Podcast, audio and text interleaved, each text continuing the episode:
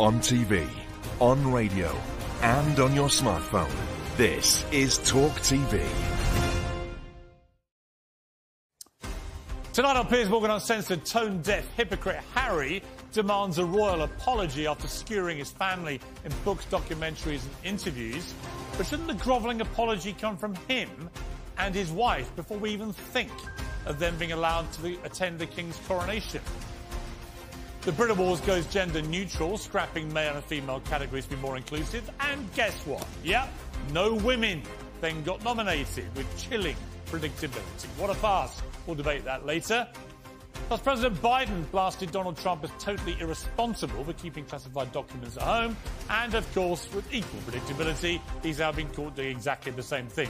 We'll ask Kellyanne Conway, Trump's former top advisor, what she thinks of this situation. Live from London, this is Piers Morgan Uncensored. Well, good evening from London. Welcome to Piers Morgan Uncensored. King Charles will be crowned in May in a ceremony gilded by British history. Millions, if not billions, will watch around the world as Charles formally ascends the throne at Westminster Abbey, where every coronation for the last 957 years has been staged. Think about that for a moment. A millennium of history, our history, Britain's history. 30 kings and queens are buried there. It's the sacred place where the late Queen herself was married and crowned and where she marked the death of her own husband. And that ribbon of history is what makes the British monarchy unique. State occasions like the coronation belong not just to the royals, but to the people of Britain and the Commonwealth. So the very last thing the coronation needs is a sickening garnish of the cut price Kardashians, hogging the spotlight and making notes for the next cash grabbing expose. Harry won't say yet if he'll attend, but he's made his terms very clear. I don't know whether they'll be, you know, watching this or not, but what they have to say to me and what I have to say to them will be in private, and I hope it can stay that way. The irony is just breathtaking, isn't it? 416 pages and countless interviews spewing intimate family secrets. Now he wants privacy. And according to his latest whining interview, he also wants the royals, the people he's just been slaughtering for weeks on end, to say sorry. What I'd really like, he says, is some accountability and an apology to my wife, he told the Telegraph. You know what you did? And this is beyond parody. You know what you did, and I now know why you did it, and you've been caught out. So just come clean. He's addressing this to our king and to our future king. And he went on. It was 100 pages, and now it's down to 400 pages. It could have been two books, put it that way. And the hard bit was taking things out. He then accused the media of having a, quote, bleep ton of dirt about my family. I know they have it, and they sweep it under the carpet for juicy stories about somebody else. Hmm. Sound like blackmail to you? In one breath demanding an apology, and the next holding them to ransom over what he's held back, what may be to come, what the media may have that they decided not to publish in return for terrible stories about Meghan and Harry. The delusion of this guy that he thinks that's how this works, that the press get an amazingly sensational story about Charles or William. And actually, after the palace approached the press, they go, you know what, we'll just ditch that one and we'll run something nasty about those two in Montecito. He's completely deluded if he thinks that's what happens. This treacherous little toad has forgotten you're supposed to turn into a prince after being kissed by the spoiled princess, not the other way round. Last time a royal abandoned his duties to hook up with a divorced American socialite, it was Edward VIII with Wallis Simpson. Now, he never made it to his own coronation, but he did want to attend the ceremony for his niece, Queen Elizabeth. But Sir Winston Churchill stepped in and told him to sling his hook.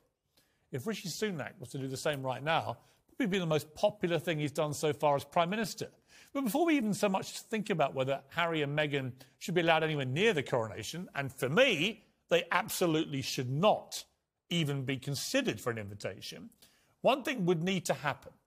They'd have to go on national television, they're familiar with the genre, plunge to their knees and issue a global apology to their families on both sides who they've so mercilessly trashed on every airway that is prepared to pay them money. And what happens with these two if you do apologise to them? It's quite interesting, isn't it? One person who's made a very grovelling apology today, publicly, is Jeremy Clarkson, whose now infamous column on Meghan sparked an avoidable and predictable backlash. To be clear, the comments he said were completely inappropriate and wrong. He shouldn't have said them. It was a dumb joke, and I think he now recognises, judging by his statement today, that it was a moment of madness. All columnists have had them. I've had them myself. But he issued a long mea culpa on Instagram, a long one, expressing his deep, deep, profound regret. But it wasn't enough. Harry's spokesman immediately hit back. It's clear this is not an isolated incident shared in haste, but rather a series of articles shared in hate. Again, the irony. A series of articles shared in hate. Does that remind you of anything? Does it remind you of a book that's just come out called Spare, spewing hate at the royal family? You can stick your apology, Harry, where the sun don't shine. Well, joining me now is former Conservative Minister Anne Widdecombe and historian Dr. Tessa Dunlop, also with us, Royal Editor of the Sunday Times, Roya Nikkhah, and former BBC Royal Editor Jennie Bond. So a veritable galaxy of luminaries to debate this. Let me start with you, Roya, again, because you had a big story on Sunday in which your sources at the palace were basically indicating that notwithstanding the onslaught that's come their way, King Charles in particular was prepared to consider reconciliation before the coronation in May. Now, I've got to say, before I get you to talk about that, my own sources tonight, who I would describe as pretty impeccable, um, believe that's a bit of a reach, say that Charles is absolutely livid and actually, reconciliation right now is most definitely not on the cards. There's been no contact whatsoever with anyone in Montecito, and that may well stay the same. So let's, let's thrash out our sources here. How confident are you that you think that Charles really does want to reconcile with somebody who's really shown that any attempt to do anything just immediately gets commercialized? Well, good evening, Piers. I think, um, sources aside, if you speak to people who really know the King, um, they will tell you that he absolutely does not want to be estranged from his son for the rest of his life. There is no doubt that Charles is livid. The whole royal family are pretty livid about what um, Harry has done. But we have a few months now, very, very crucial months um, leading up to the coronation. And actually, one of the most extraordinary lines in that book was Harry's revelation that Charles said to him and William after Philip's funeral, please, boys, don't make the rest of my life a misery, which at the moment um, Harry is doing a very good job of. But what Charles will not want, really won't want, is estrangement from his son forever and any kind of major overshadowing of the coronation. And if there is nothing done, no contact at all between now and the coronation, I really do think we're going to keep hearing from Harry and Meghan in a very negative way. And, and Charles will want to avoid that. But you know what my response would be? It's like, all right, keep yapping if you want to. You've done your worst. Honestly, keep yapping and just completely ignore them. Don't invite them to any royal events. I mean, Jennie Bond, why the hell should they be invited to a coronation? It's the people's coronation. It's our coronation for our monarch. All they've done, these two, is damage the monarchy, damage the reputation of that institution, damage their family, the royal family, on which the monarchy's future depends. What on earth have they done to deserve an invitation to a coronation. Where it's not just Charles, by the way, it's Camilla as well getting crowned, who, who Harry just trashed in his book. Yeah. Uh, well, I think, you know, this is the most important day probably in the whole of Charles's life. And if, as the loving father, which I believe him to be, he wants his younger son to be there, then I think that is his right and his privilege. And I think an, uh, an invitation will be extended to them. I, I, think to not invite them really is going to be uh, feeding the hand that bites Charles. So it'd be wise to invite them. And uh, if they do come, uh, I think it, we, the media, actually should take it upon ourselves not to make it not to make it overshadow the coronation. I mean, we don't want to have screaming headlines about them, so I think we should just have a footnote at the bottom of our coverage of the coronation and say also in, in attendance were the Duke and Duchess of Sussex. I think that might be one approach. I'd like but, a um, footnote um, I think to drag Harry, them out if that, in that eventuality. Let me bring in Tessa Dunlop. Um, look, you are the great apologist for the, Meghan and Harry. Here's my question for you. Why would two people who hate everything the royals seem to stand for, hate the monarchy, are intent on destroying it, have done nothing but trash it and diminish it in the last two years. Why on earth would they want to be at a coronation of the next monarch of this country? Piers, I thought you'd read the full 400 plus pages of Spare. Then you will have got the message loud and clear. There is no macro Harry plan. He is a dyed in the wool royalist. No, he's he not. doesn't. Yes, No, I'm no. afraid he's No. going about it all the wrong way. He's done unspeakable damage. But he wants to save the monarchy, No, apparently. no, oh, no. No, I'm being serious. No, and I what think he Roy- wants. I think no, what he wants, No, Tessa, Tessa, let me just respond to that. What he wants is to keep the titles, the royal titles for him and his wife, because it's the titles that make the money. And they're making hundreds of millions of dollars. His book, number one global bestseller, his documentary series, huge success, eh, blah, blah, blah. Of course it is. He's trashing the royal family from the inside. This is a boy in pain who grew Oh, up. please. I'm so sorry. Please. I'm so sorry. Who grew up in a goldfish Is he in pain or has he never been happy? Which one He- is it? he- He's telling he- us how happy he is. Who grew up in a goldfish bowl, who's thrashing his way out of the gilded cage, but actually has realised he doesn't know how to exist without the gilded Oh, cage. no, he does. I, incidentally, am no apologist for Harry. You are a But I do apologise on your behalf, because one minute you sit there, Piers, and you say, oh, they'll keep yapping away, they should be ignored. There is no way, if they so much as fart, that you would ignore what they say. You stoke the Let me boiler, you let me- stoke oh, the let me be problems clear. for the royal family. Let me be clear. People say me, go, why do you keep banging Yeah, on about these why two? do you? Because they keep trashing the royals in podcasts, in books, in documentary series, in interviews. It never stops. And I say to them now, I will stop writing and commenting about them if they just shut up. Go to Camp Montecito. Be the happy people you keep telling us that, that you are. Stop trashing the royal family. Stop attacking our monarchy. Stop diminishing this country. If you do that, I'll leave You've you alone. just heard from the I don't be left alone. dignified, the dignified Jennie Bond. Reduce it to a footnote, Piers, but you couldn't resist doing that because, like them, you make money Well, from I love this. Jennie. Let's own well, it. Nobody, you look, make money I from bow this. to nobody. Of course I do. Everybody who's involved in covering the royals I rest makes, my case. makes money. Well, you're making money appearing on this show Thank tonight. You. Double time. Thanks. Yeah, exactly. So you're making money too out of it. So let's not be hypocrites. Jennie Bond, look, no, I bow to nobody in my admiration of Jennie Bond, but she would have been the first in her previous capacity as the BBC's royal doyen to probably not actually reduce them to a footnote at the coronation because she'd know it's a big hot story. And this is the problem, Anne Widdecombe, isn't it? Well, is that uh, is that unfortunately everywhere they go, so does the lens of attention because they make it their job to make sure that we don't leave them alone. That is exactly why I think they should not be at the coronation. For this reason, I ask myself a very straightforward question Which will be the bigger circus? If they don't come, or if they do come? And if they come, they're likely to be booed. We all know that. There'll be a lot of attention on them because they're there. Mm. Well, that'll be the story. They get booed at the coronation. Exactly. Whereas if they're in Montecito, Totally agree. we're all free to concentrate on the coronation. So I feel very strongly they shouldn't come. I also, hang on, you had a long go. I also feel equally strongly that the royals should not be proposing a negotiation meeting. Because we've heard Harry's terms. He wants an abject surrender. No, I wouldn't He trust him as far as I could throw him. No, This is the point. I And mean, Roy, the um, this is the problem I would have if I were Charles and William in particular, um, is how do you trust them? How do you trust them, given that almost all their private conversations with Harry have now appeared in this book, including really intimate stuff, including at Prince Philip's uh, funeral and so on. How on earth can they trust him to have some sort of private meeting which stays private?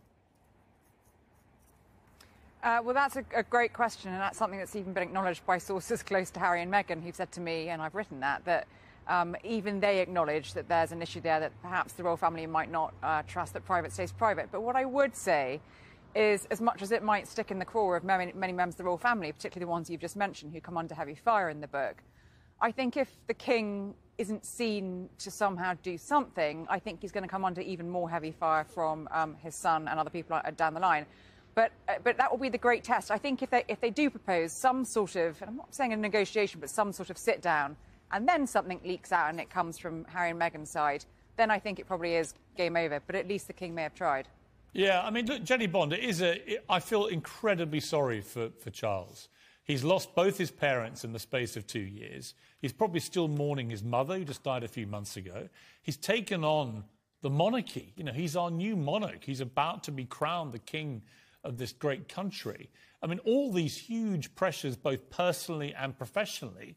And then he's got his, his young son causing just total, endless, relentless mayhem. I mean, my, if that was one of my sons, I've said to them, I've got three boys in their 20s. One of you does this to me and goes rogue like this, that's it, bang. There won't be any reconciliation parties. You're done. Well, you see, I don't think he wants to lose his son as well as having lost his parents. And I do think that uh, Charles is quite a compassionate guy. And I think he would probably agree with me that what we're witnessing here is almost the unraveling of a youngish man who um, is so mentally fragile now and so confused. There are so many errors in the book um, and conflicted within himself and really suffering. And I, you see, hang on, hang know, on, I, Jennie, I agree Jennie, he's gone Jennie, a bit loopy. He said keep- some terrible things. No, right, but I think we me- should I'm sorry show to interrupt some you, but I want to pick you up on that thing about the mental health thing. I don't see somebody suffering or in pain. I see a smug little narcissist Yeah. making a ton of cash, Yeah, yeah. abusing and revealing secrets Yeah, about his family. I don't see anyone fragile whatsoever. He, you know, he keep, on the one hand, he says, I'm the happiest I've ever been. On the other hand, he wants us to believe he's a pain struck young guy. He's not, he's nearly 40. He, you know, he's had a long time to get over the pain that, by the way, millions of people have to go through losing parents when they're young. It's not, it's not exclusive to him. His own brother went through exactly the same thing and doesn't seem to feel the need to trash his family in public. So I just don't really buy in, Jennie, to this. You know, he's racked with pain and is so fragile. I think he doesn't give a damn about the damage to the mental health of all his relatives. And yet he's supposed to be the prince of mental health.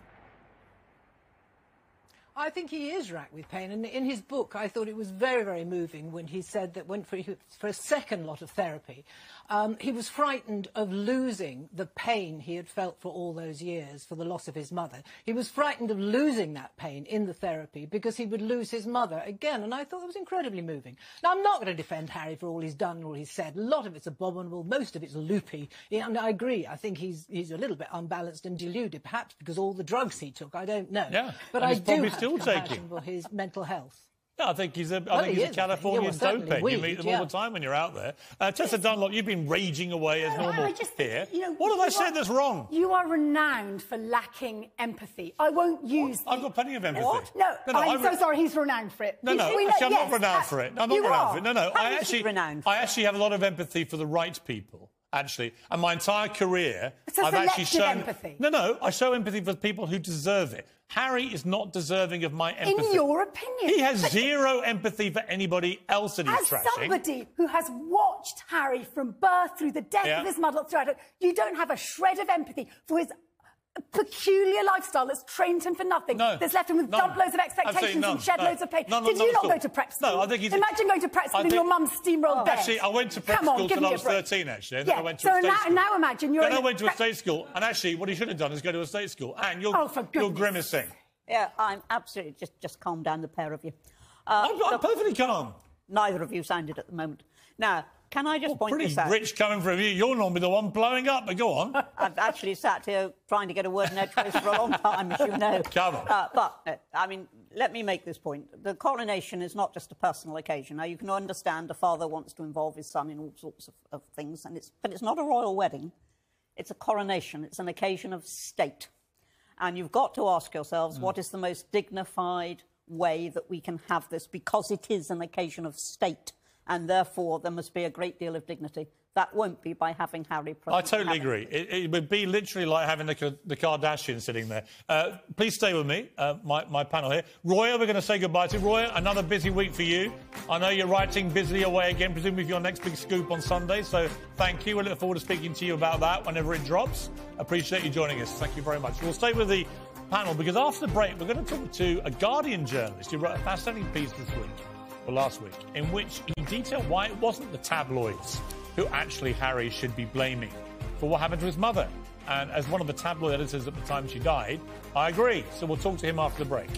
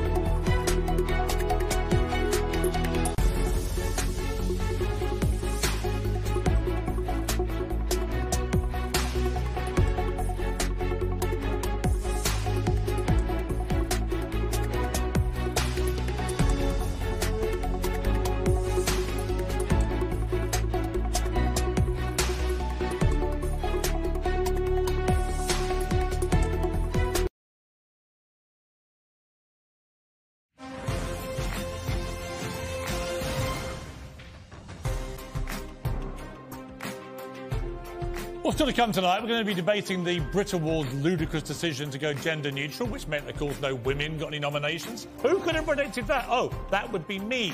And we're going to talk about Joe Biden, who is basically forgetting people's names again. And he's also been hiding documents at his home. Did he do it deliberately?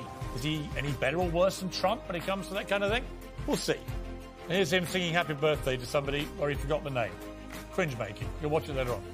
Uh, anyway, let's get back to the, the royal debate because I um, I mentioned earlier about Jeremy Clarkson, who I listen. I get on fine with Clarkson now, but just to remind viewers, he did punch me in the head, and I've got a scar here which comes up when I have a tan like I do now from his right fist. So it's not like we've been the easiest of bed. There we are.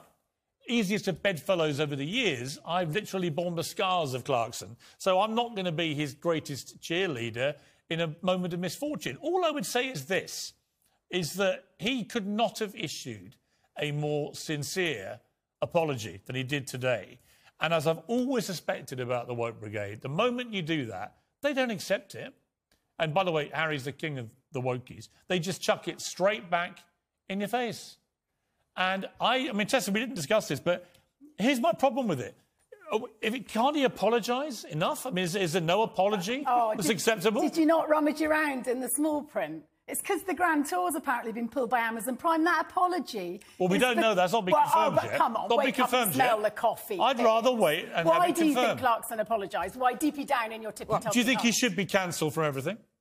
Uh, to be honest, I think we've had quite a lot of Clarkson over the years, and time to bring on a fresh lot. Yeah, I would have But no do you problem. think he should But- be cancelled for that Well, he's not reason? been cancelled. He's still plat- platformed every Yeah, I'm week. You were saying, just but boasting about him being cancelled. But do no, I you don't think think, he should, should be, be cancelled? I think maybe if the Amazon Prime think it's time for them to shuffle off, then perhaps it's Well, we because don't. they've Like I milked say, everything they have haven't confirmed that. I mean, You Anne- won't answer the question. Do you think he should? Well, that's a good question. I think there should be a punishment for that level of vitriol. I would like to see, and don't shoot me there, I would like to see some modification to the to the to include misogyny in those hate laws. Really? We're talking Oh. on a day. Okay, okay. Yeah, we are. minute, We're okay. talking on a day when the term institutional misogyny is being agree around in the police. So, what about all the hideously misogynistic things that Harry says in his book? Oh, not back to that. Not back to the prep school teacher whom he made laugh. Yeah. When he was No, no. 11 years old. No, no, the Would one. you have preferred Sorry, that Harry on. whitewashed Tessa, you've got to let me finish. I'm talking about the matron that he called ugly and greasy and didn't make the boys horny. I'm talking about the newspaper executive who he's absolutely viciously misogynist about. I'm talking about Camilla, who he calls a dangerous villain. Blah, blah, blah, blah, blah, blah. The book is laced with misogyny. So I agree with Can't you. be one rule Misogyny one should one be taken another. more seriously. What about he starts with himself? No. Yeah, yeah. Uh, first of all, would you have preferred that he pretended he was a saint at prep school and never did that That cruel wasn't my question. Lord Well, of the think- Fly It Star wasn't that question. children do. My That would you have preferred? question. No, What Tessa. I didn't- matron? Tessa, Do you know what my, the question, my question to you was very simple. Why should he be allowed to be a misogynist? I didn't- But anyone who dares to be a misogynist about his wife, he wants to get cancelled. I just don't think you can compare the All right. idea of someone Of course you being, can't. being course. cellular, liked on a cellular level, Of paraded down the street naked, having human excrement thrown you, at her, yeah. with describing a tabloid Actually- editor as something. I don't Actually, know what, what, was he's, what he said about a female editor was actually pretty But well was up it there. sexist? It And was just not even- unpleasant. Oh, stop actually, it was talking over each misogynist, sexist, and revolting. Yeah. Uh, but anyway, let's move on. I want to talk to Stephen Bates, former Guardian royal correspondent. Hey, Stephen, I didn't even know the Guardian had a royal correspondent, so that was a bit of a, a shock to me. Uh, so congratulations on on that uh, on that title. Uh, but thank you for joining me. Look, I wanted to get you on not because I expect li- you to launch a, a spirited. Full frontal defence of tabloid newspapers, but but I do think you raised very interesting points in your column about all this, which is that Harry's real point of visceral hatred is that the British tabloids in particular were directly to blame for Princess Diana, his mother's death. And you wrote a column really saying that isn't borne by facts. No, that's right. I mean, I watched the ITV interview uh, the other Sunday, like uh, millions of other people did. And uh, as you see, we had this riff about um, the tabloids uh, and the paparazzi causing his mother's death. That wasn't actually uh, what I discovered and found. I was the Guardian's man in Brussels at the time, and I was sent down first thing that morning to help the coverage, of course. And I got on into a cab at the du Nord to go to the Guardian office. And the cabbie, this is five or six hours after the accident, said that driver must have been mad to drive into that tunnel at that speed. He said there's a very bad camber and there's a twist in the tunnel. And uh, anyone who drives in at that sort of speed, you have to stick to 30 kilometres an hour, he said. You know, anyone who went in at the sort of speed that car was being driven at uh, must have been mad. And we now know, after uh, the inquest, which I also covered eight years later at the High Court, um, that uh, Henri Paul, the uh, chauffeur that evening, was high on drink and drugs. He hadn't been expecting to work, which was why, why he was drunk. Uh, and he'd never driven a Mercedes before. Hmm. Uh, and Mohammed Al Fayed uh, instructed him uh, to drive uh, Dodi and Diana right across Paris, a route he didn't particularly know, in a very fast car that he wasn't used to driving. He had a Mini himself. Um, and he showed off. He was showing off to the paparazzi who were outside the Ritz Hotel. They could have stayed at the Ritz Hotel um, because they had a suite there. They were routed out of the suite by Mohammed Al Fayed, who wanted them to stay at his apartment. And uh, that was the terrible thing that happened. And the other crucial uh, thing, I think, versus Uh, And the other point I was going to make, which I think is really important to this, is that Harry talks sort of vaguely about there were flashing lights as his mother uh, and, the, and the car she was in crashed. In fact, the paparazzi were not within one kilometre of the car when it crashed. That came out No, in the were- inquest. they- so there were, there were none of them anywhere near That's right, the that's tunnel right. or the car. Um, what is completely true is They- that once they caught up with the car and, it, and they realised it had crashed, then some of these ghouls did actually try and take pictures of Diana lying in the back of, of the car. right. And that is, that is completely unforgivable. But it's not true that they were right with the car as it went into the tunnel, blinding the driver potentially with, with their flash bulbs.